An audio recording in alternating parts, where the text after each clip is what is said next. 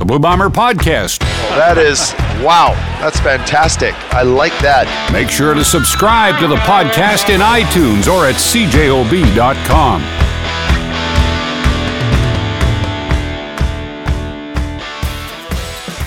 Derek Taylor is the voice of the Winnipeg Blue Bombers. It is the Blue Bomber podcast.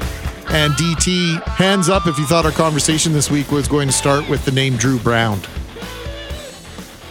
Not not up. Not not up at all. Nope. Nope, not up at all. What did we learn? he would. what did we It- learn it last ju- Thursday night? What did we learn last Well- Thursday night about the Winnipeg Blue Bombers and their quarterback situation? I mean, I don't think any of us are surprised when a defensive back jumps in and, and does a good job in relief in an injury situation. I don't think any of us are surprised necessarily when somebody runs in and maybe covers for a couple of plays uh, for Jake Thomas or whoever the defensive lineman might be. But for your quarterback, to be out of the game for three quarters, and I don't care who you're playing, for that individual to perform the way Dru Brown did has to be a surprise. Well, think of how great we felt in week one of last year when the concussion spotter pulls Collaros out of the game uh, on the final drive when they're trailing. And Brown goes in, bink, bink, bink, completes three passes, including a jump pass on the second on the second play. Uh, think of how great that felt as they beat Ottawa on week one or week whatever it was week it was last year, week one I believe, and then take that and amplify it by fifty because I mean, Collaros comes in, uh, goes out on the play on which they go down 22 nothing. And I get Edmonton is not good and their offense apart from three big plays and, you know, part of one drive didn't really have much. But you're down 3 scores.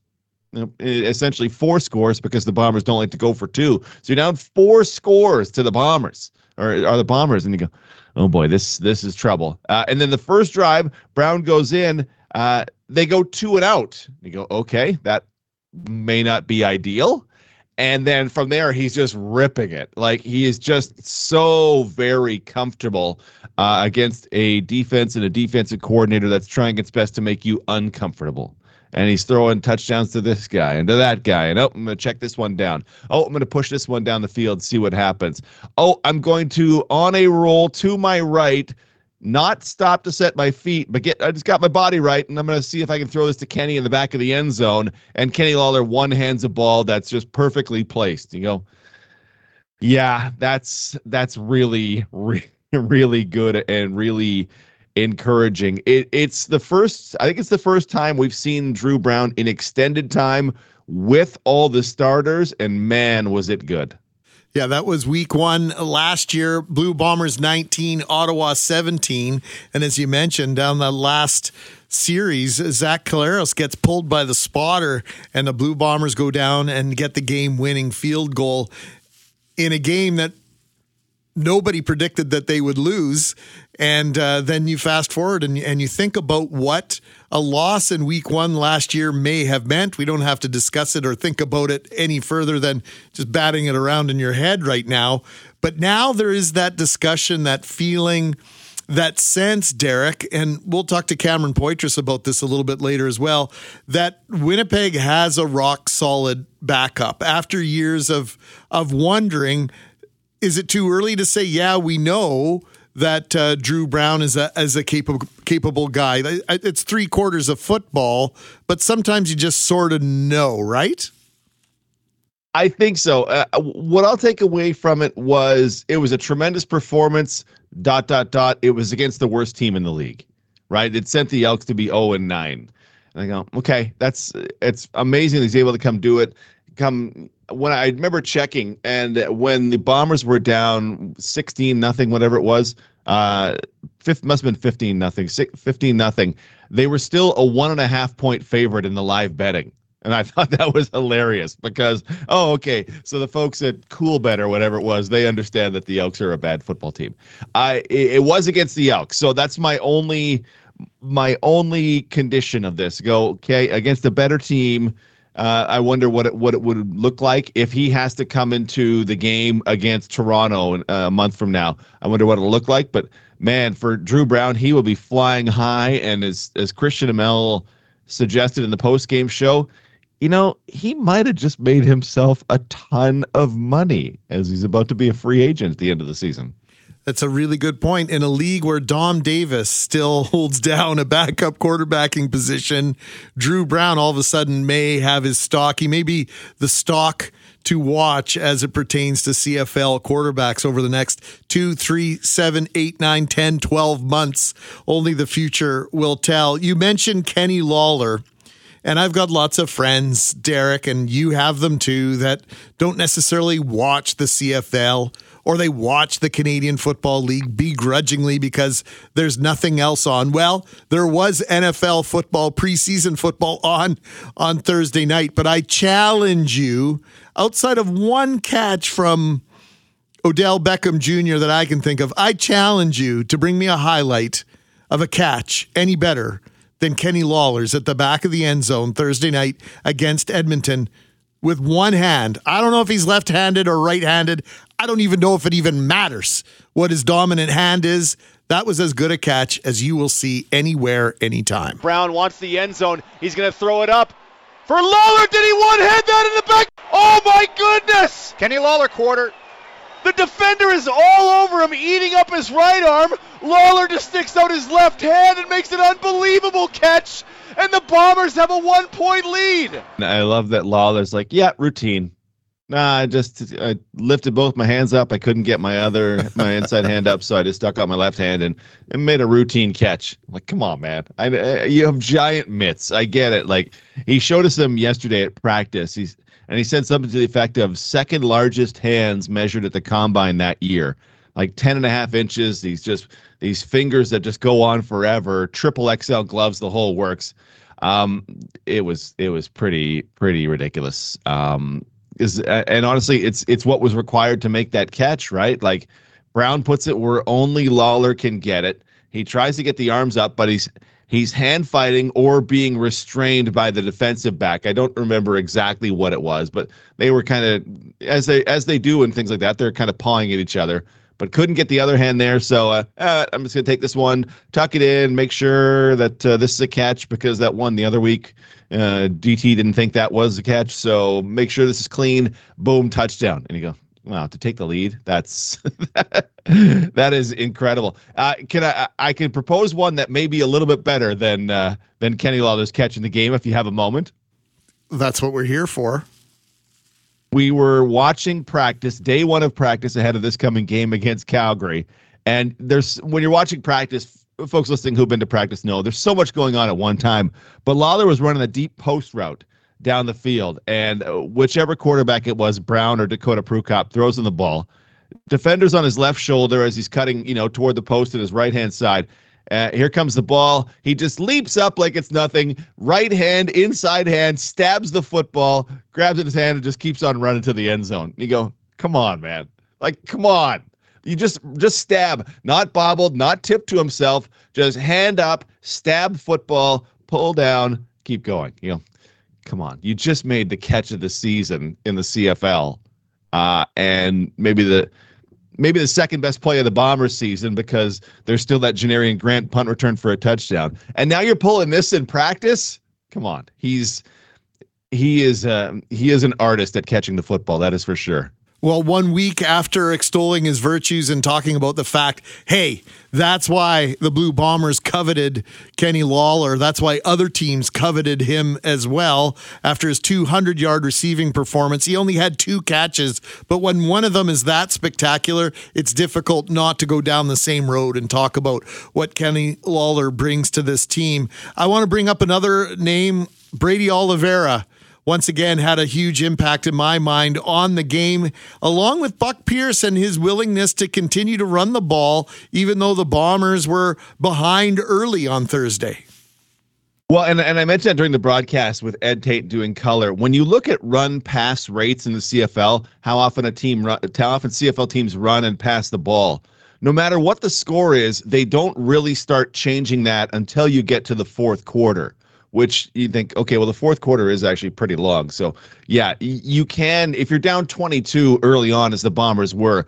There's zero reason to change change what you're doing, right? You need to concoct the plays that are going to give you the best chance of getting to the end zone to get the four scores that you need. Um, so it, it was it was really good, and Brady responded right, like 14 carries for 110. And when Zach Collaros was in the game, the offense wasn't moving real well, right? Zach left that game. We we all focus on Dru's stat line because it was phenomenal. Zach was two for five for six yards. It wasn't going well in the early in the early on. They eventually figured it out, and and Drew helped them unlock you know 300 yards and four touchdowns and on and on. But uh, it it was tough going for for Zach in there, and Brady's a big part of when the pass game. I always I'll probably always think back to the West Final in 2022 the pass game wasn't working real well. We're going to absolutely bludgeon you with Brady Oliveira and the offensive line.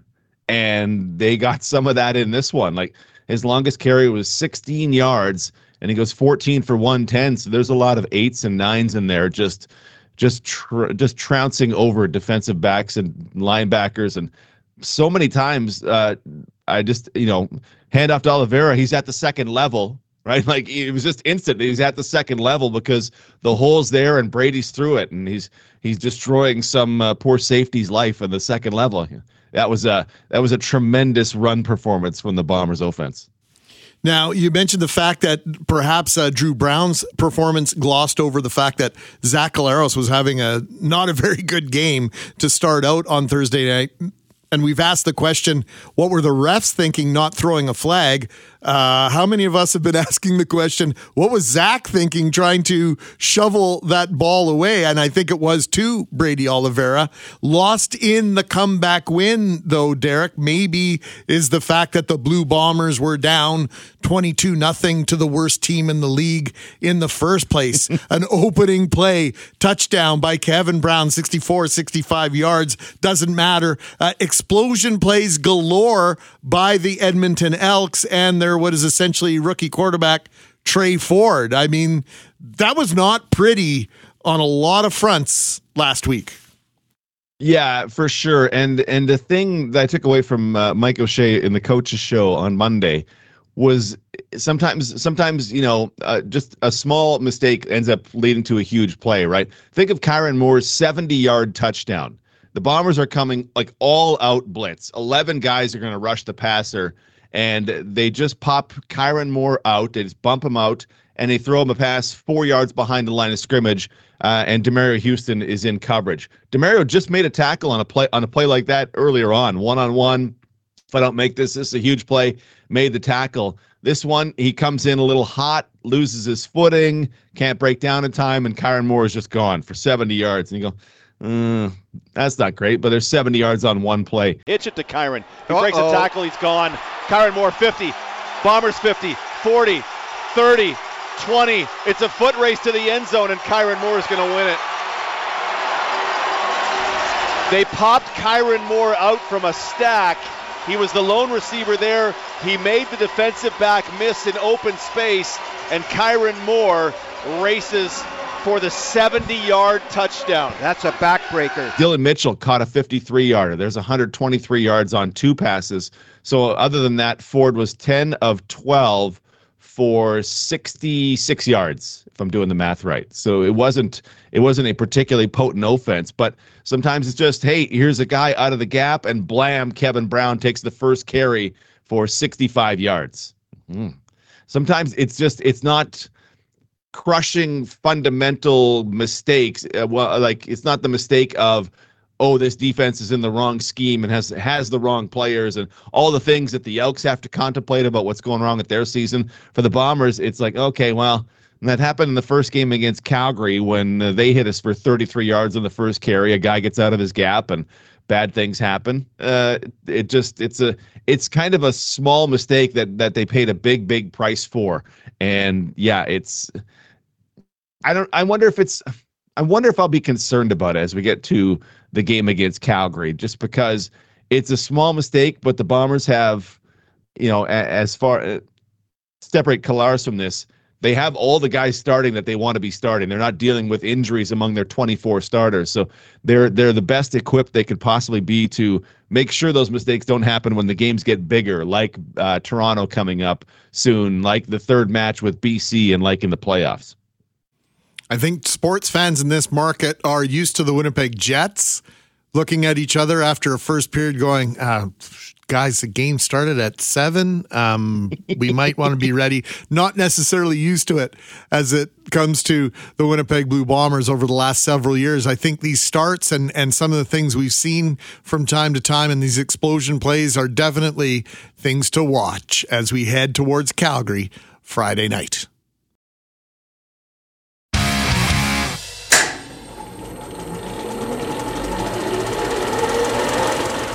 I'm Skylar Peters. Welcome into the film room.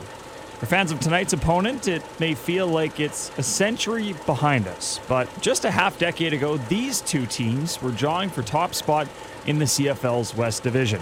Both of them had just finished a game back of Calgary in the 2017 regular season, and it was the third place Elks who went into IG Field and ended the Bombers' campaign in the West semifinal on November 12th of that year. So Winnipeg fans were understandably fired up for a different result when Edmonton came back to town just seven months and three days later for the curtain raiser on the 2018 CFL regular season. You could even say the atmosphere was electric. Just three minutes into this one, and the league's reigning most outstanding player had no hesitation in trying to prove why. Pass. Pressure coming, but Reilly getting time now. He's going long for Derel Walker, and he makes the catch, and that's a touchdown for Edmonton. Now, hearing that, you might think Derel Walker, who's a fresh CFL free agent as of just yesterday, by the way, caught that bad boy in the end zone. But instead, the ball went from the Edmonton three yard line to Walker's hands at midfield in a hurry, and all the receiver had to do after that was trot home for the icebreaker. So the new guy was going to have to put some points on the board. Enter Chris Streveler in his first CFL regular season start. Streveler back to pass. Fires down the middle. Touchdown, Dressler. Weston Dressler wide open at the goal line, and Streveler found him and fired it in there. Streveler would get on the board, but Reilly would call his own number once more before the first quarter's end, and Edmonton sat on a 10 point lead. And sit they would, as the thunderstorms forecasted for a couple of hours after the game showed up a little early. A dampener on opening night, sure, but after a similar experience in the 2017 season opener against Hamilton, it wasn't anything season ticket holders weren't used to. We got drenched, so we moved up into the upper deck. We sat up there for probably two hours. Aiden Bergen, his brother, and his dad made a move up to the 200s to save themselves from the worst of it. Others might have headed to the nearest beer tub for another round. That delay lasted 83 minutes. An annoyance, sure, but Here it was time to play ball again. And a throw to Darvin Adams. Touchdown, Blue Bombers.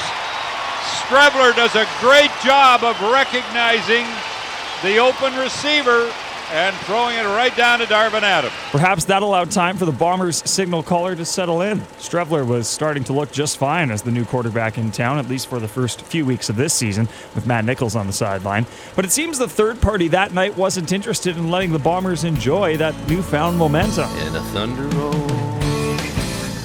the thunder rolls, and the lightning strikes.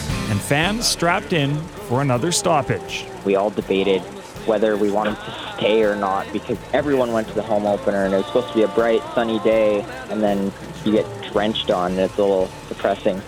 While thousands tried to keep from getting wet or wet their whistles some more, the stars of the show were just kicking back downstairs. I knew right away it was like an hour, so um, kind of just put my feet up, lay down, um, just just kind of chilled, listened to a little bit of music. Just before 11:52 p.m., Streveler took the headphones off. The teams trotted out.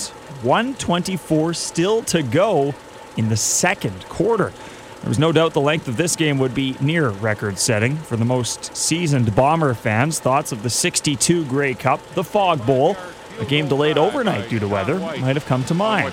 And if it didn't immediately jump out, Of the first perhaps this guy helped. in the air. It's wide left. Brought out by Kevin Fogg, who's to the 10, the 15, the 20, the 25, the 30, the 35, the 50, center field. Fogg is gone. Touchdown, Blue Bombers. 110 on yards from Kevin Fogg. The 101 yard strike from Walker to open up this game would only stand as the league's longest touchdown of the season for a few short hours. Halftime was canceled due to the delays, so the Bombers would actually be able to keep their feet on the pedal this time. Fakes a hitch pass and looks to the end zone. Touchdown, Wolitarsky. Three touchdown passes for Chris Streveler. Interception from Fogg would make fans feel even more confident in their chances to knock off the reigning MOP. But Reilly must have figured it was about time for an encore. The ball on the one yard line. Reilly keeps and he's in for the touchdown. With 82 ticks left, Reilly would find Nate Behar for the ensuing two point convert to tie it and then get the ball back just in time. And Sean Whyte would find just enough focus to send us all home. Brian puts it down. The kick is in the air. And it is good. With eight seconds to go, Sean Whyte has put the Eskimos in front. 118 in the morning. Just a few thousand remained of the 25,000 plus that originally streamed into IG Field, and those that did were able to say they witnessed the second longest game in CFL history.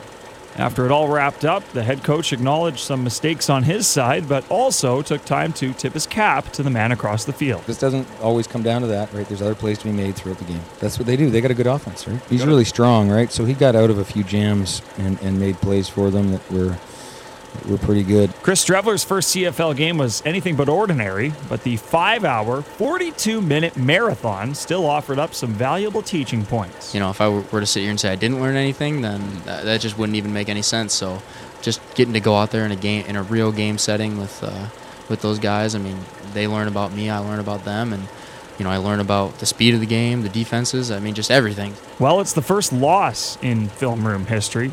Hey, not every song can be Hey Freak and Jude over here. And ask anyone who was around on that night and still in this Bombers locker room today, they're certainly hoping tonight turns out to be much less notable, be it precipitation or performance based, as they get set for another business trip in the City of Champions.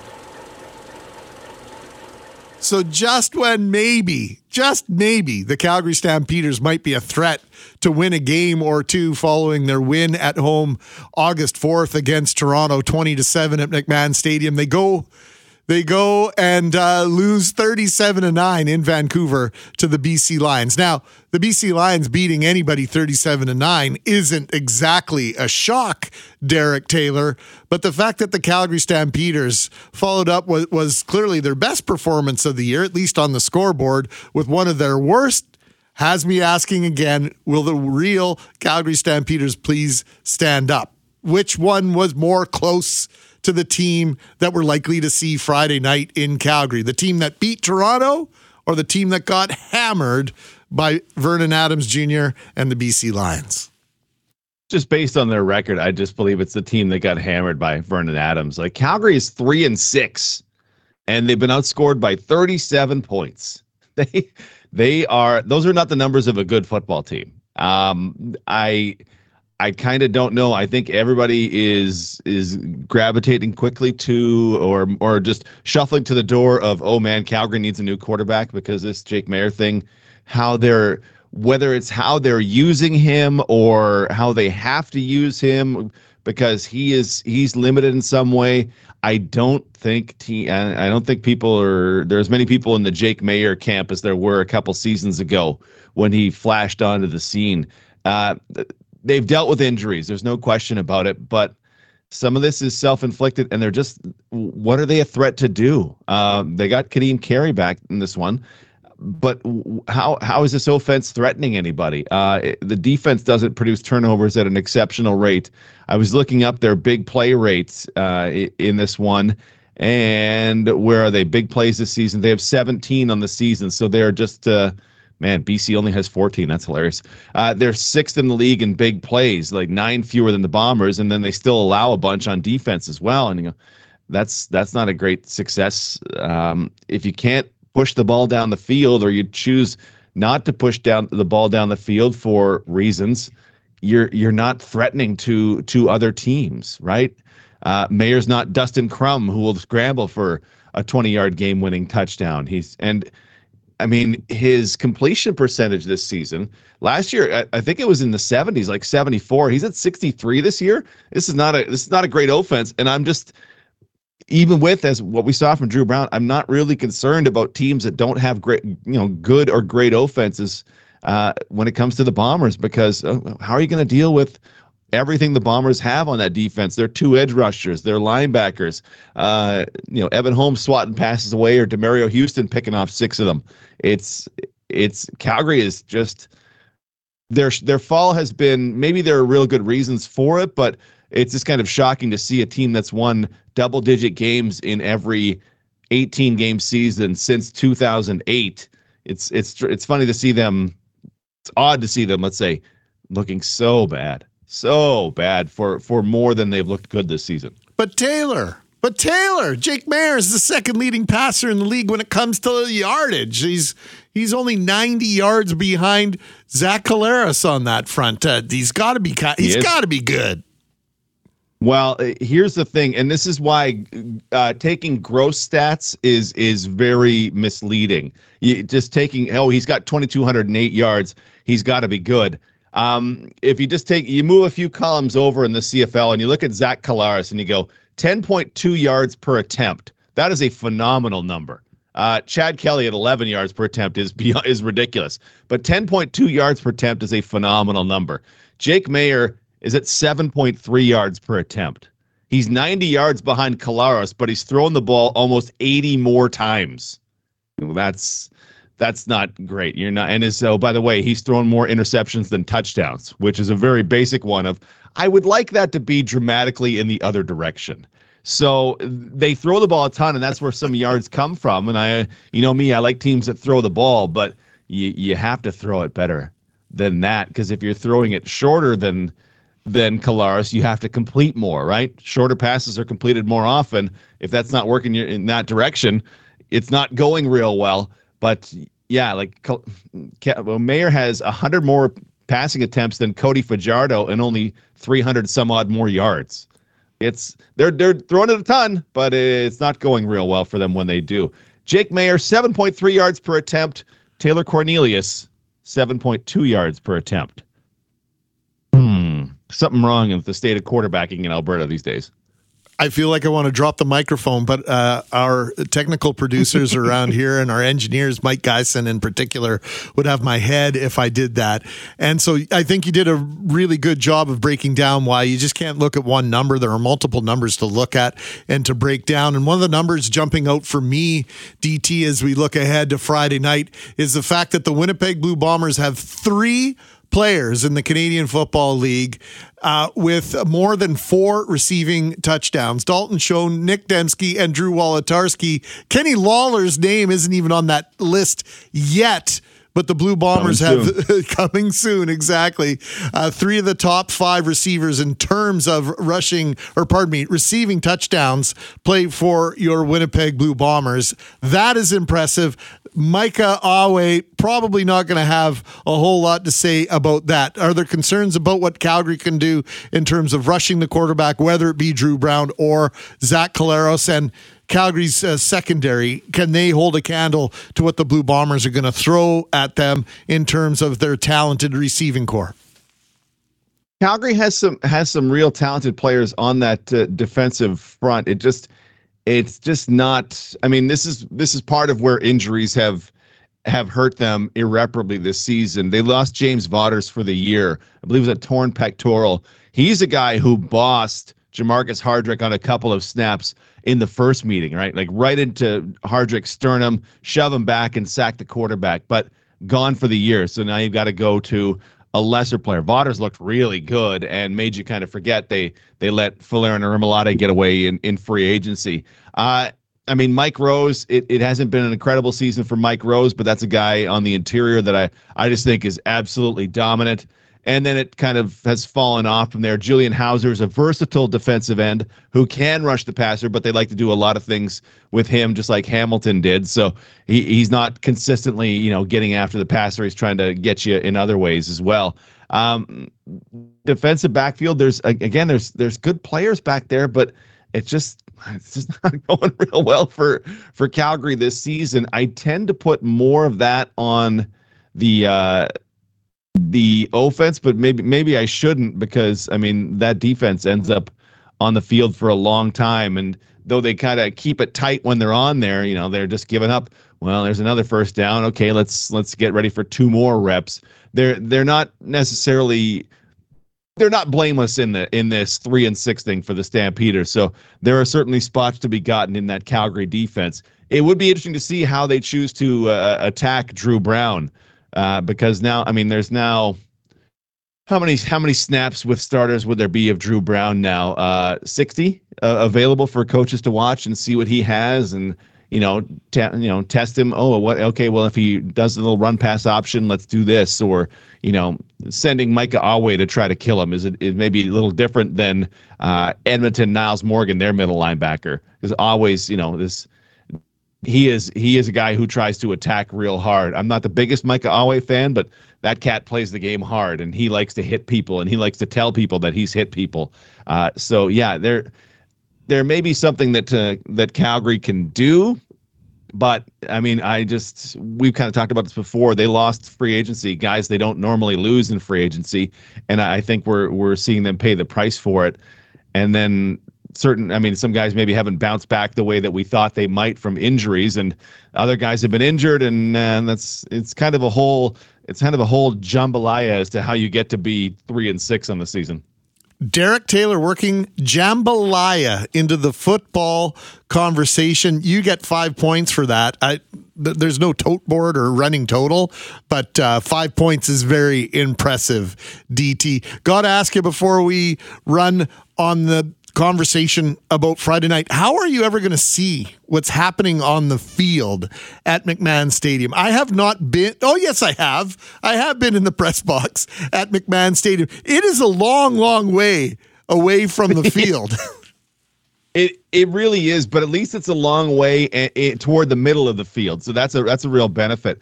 When you get to Montreal or you get to say uh, Hamilton a couple years ago, like Montreal, we're at like the 12 yard line. And I remember the first time I called the game in Hamilton, we were at about the 10 yard line. So when you try, and you were very high up in Hamilton too. So when you try to look the other direction, it's uh, 83 and 82. Uh, you know, kind of look like each other when you're 90 yards away from them, right? So that's that can be a problem. Calgary's, I mean, Calgary for for being not a good stadium, you know, in current day Canadian Football League. The press box and, and the place where we call the game from is is pretty good. The windows don't really open, so that's kind of the downside. But uh, you know, it's it's a it's a good it's a good enough location, and you're you're high enough up, and it's clear enough that you can you can tell who's whom. But uh, yeah, it it could be better, and I and I just as I see all the stuff having played out over the years in Calgary about a new arena and blah blah blah, I just I just hope at some point there's a new stadium for Calgary Stampeder fans because it's it's got to be the oldest stadium in the in the CFL and it's it's past its time and, and I think Calgary Stampeder fans deserve a little better. Yeah, it's so odd. They have the oldest. Uh, Percival Molson probably would surpass it I would think, in terms mm. of age. I would have to double check that. Uh, in fact, as we record this, I think we're one day removed of the anniversary of the opening of McMahon Stadium. Uh, the Blue Bombers were the were the guests that night, and of course, Bud Grant and the Blue Bombers uh, beat the Stampeders uh, on unveiling night of McMahon Stadium. But I digress dramatically. The fact that let's call McMahon the oldest with a question mark beside it, the fact that Calgary has the oldest or one of the two oldest stadiums in the Canadian Football League and the oldest rink outside of Madison Square Garden, which has undergone billions of dollars worth of renovations in the National Hockey League, just seems bizarre to me because Calgary is a sports town for the most part. It, it really is. And I mean, there was a time where there were a few years there where the the Calgary Dinos were, were this going to be this house and this wagon in the uh, in the uh, U Sports world, and you know, I mean, the the Flames are always a, a, going concern, and they've got the Calgary Surge. We're just in the CEBL final. I didn't see how that game played out, but Calgary's a good sports town. They but won. McMahon They're Stadium, going, they, they, they uh, well now hold on. They lost in the final, but they made it to the final. I mean, come on, like yeah, the, this this is a sports town. They they need some new facilities. I know the arena's on the drawing board, but come on. McMahon is yeah, outdated. It, 1960 is when McMahon opened. I'm just going through them all. Uh, Percival Molson opened in 1915. Oh my gosh.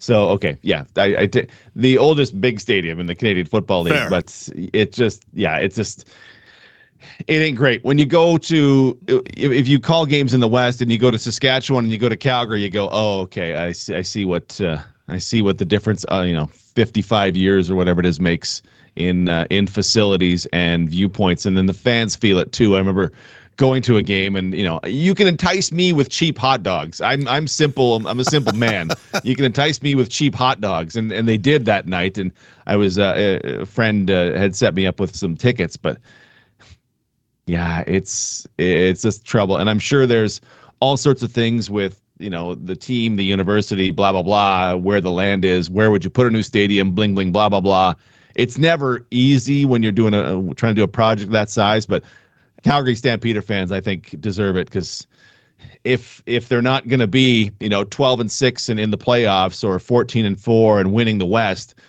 the the attendance is is to is going to keep on crashing.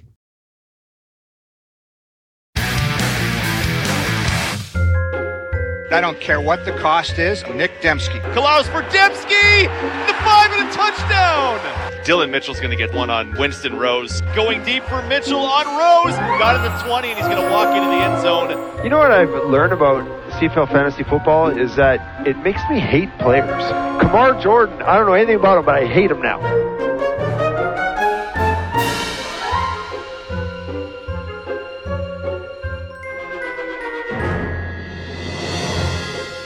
All right, let's turn our attention to CFL fantasy and let's just focus on the quarterbacks because we've got a very interesting situation in my mind this week. Of course, Dru Brown or Zach Collaros. If Dru Brown does get to go, how many people are drafting him in CFL fantasy? 95%. You've got Vernon Adams Jr. back in play. And then I'm channeling my inner Terrell Owens here, DT. Dustin Crum. That's my quarterback. He was my captain last week, and I, and I've actually moved up considerably in the standings in our CJOB fantasy league. I love it. I love it. My uh, my favorite one from the fantasy league uh, was week ten. Just pulling it up. Uh, Javiku, who uh, who had for I don't know how went super loaded on Argos and had DaVaris Daniels as his captain or her captain. DaVaris put up 42 points uh, and then double it for captain. 84 points at captain, which is more than a lot of teams had last week. My Uh, so- word. right? That's uh, that is uh, that is a, a squirrel finding a nut. That that one. That's a hell- that's a hell of a pull in that one. This week, it's got to be it's got to be uh, got to be Dru Brown if he plays right. Like for for seven grand, you get fifteen grand worth of production. Um, Vernon Adams was fantastic this past week. Um, there's nobody in Edmonton Hamilton I, I really want to take, but they'd be cheap options. You don't have a lot of expensive quarterback options if Collaros doesn't play this week, and there's certainly I certainly wouldn't be taking Jake Maier as a fantasy quarterback. Um, yeah, it's got to be it's got to be Dru Brown, right? Like fifty percent of the nation will take Dru Brown in fantasy. No, I would have to think, although that Chad Kelly guy's still doing stuff, isn't he? Well, bye week for Toronto, though, right? Ah. So, in the pregame show uh, last week, I mentioned, oh yeah, my fantasy team includes Dane Evans at quarterback, and Christian Nomel was like, hey, by the way, uh, Dane's not playing this week, and I went, oh my gosh, that's right. Oh, I got to get him out of there.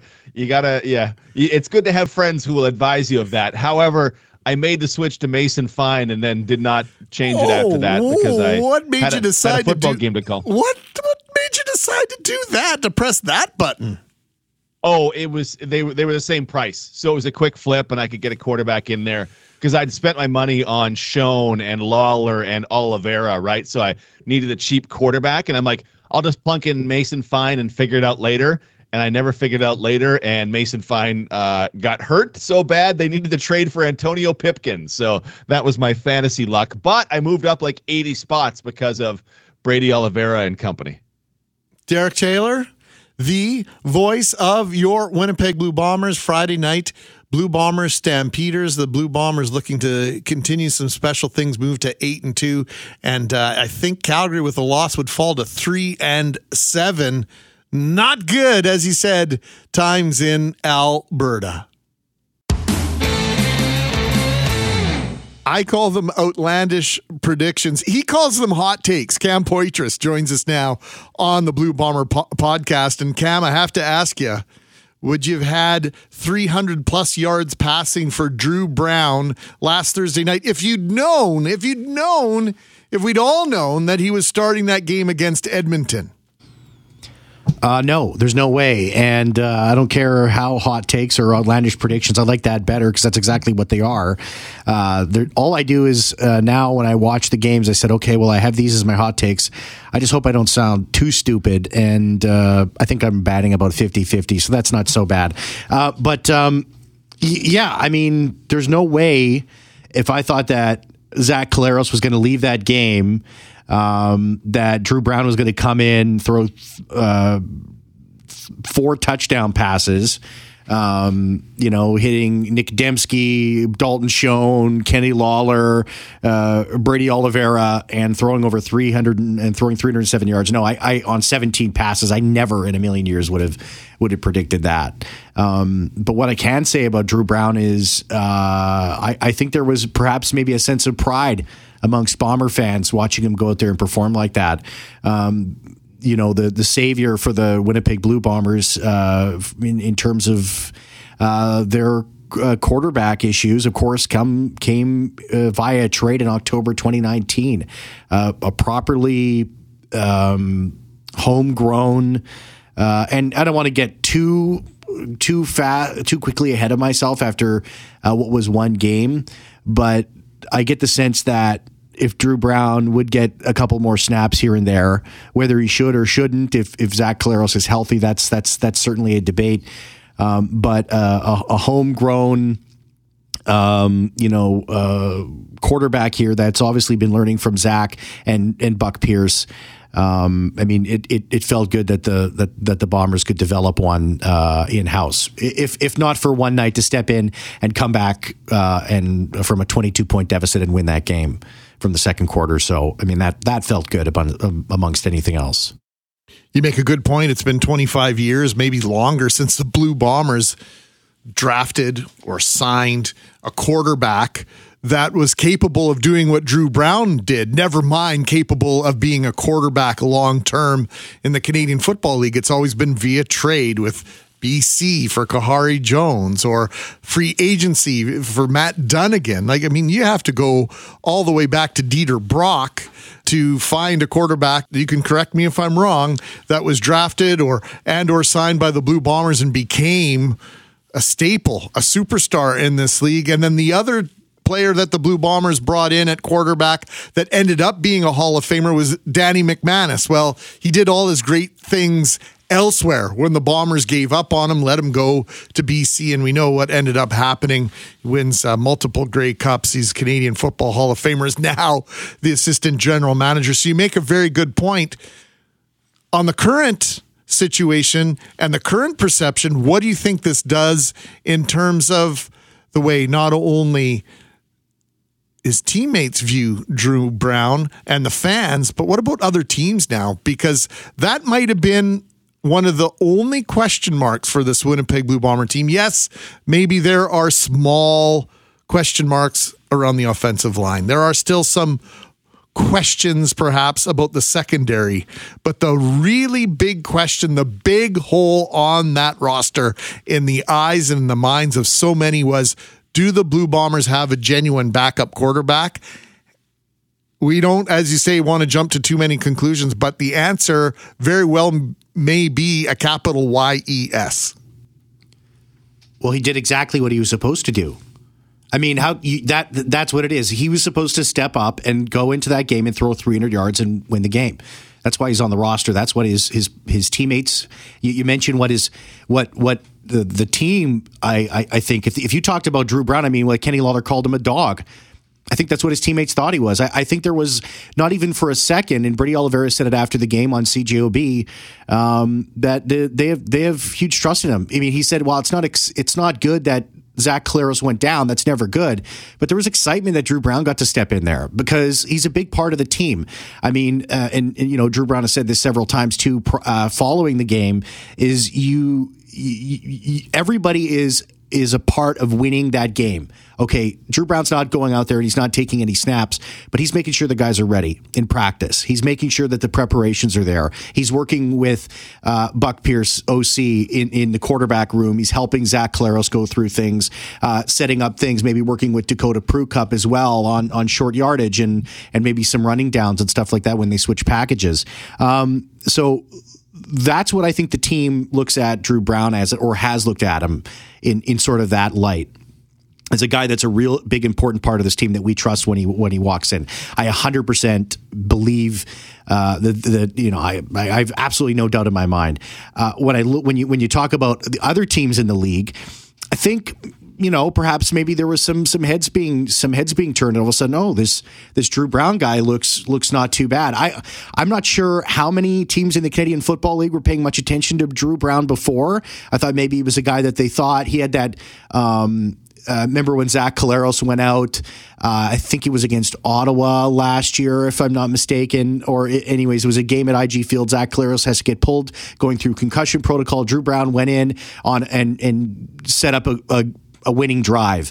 Um, there was some sort of anticipation or some idea that was like, okay, listen, okay, if the situation upholds at least for a drive, Greg, he can hold the team, he can hold the team down and, and, and go and win. So I, I, I think the league and some teams that are maybe looking at fixing some quarterback issues, which there are numerous, I think there might be some question marks around what happens with Dru Brown in the offseason. Maybe some guys will think, hey, you know, depending on how Zach Collaros is going to be on Friday uh, against the Stampeders, what the situation is going to be with him. I, I, think that that perhaps has happened with with some other teams. I'm not sure they're preparing much in the scouting reports.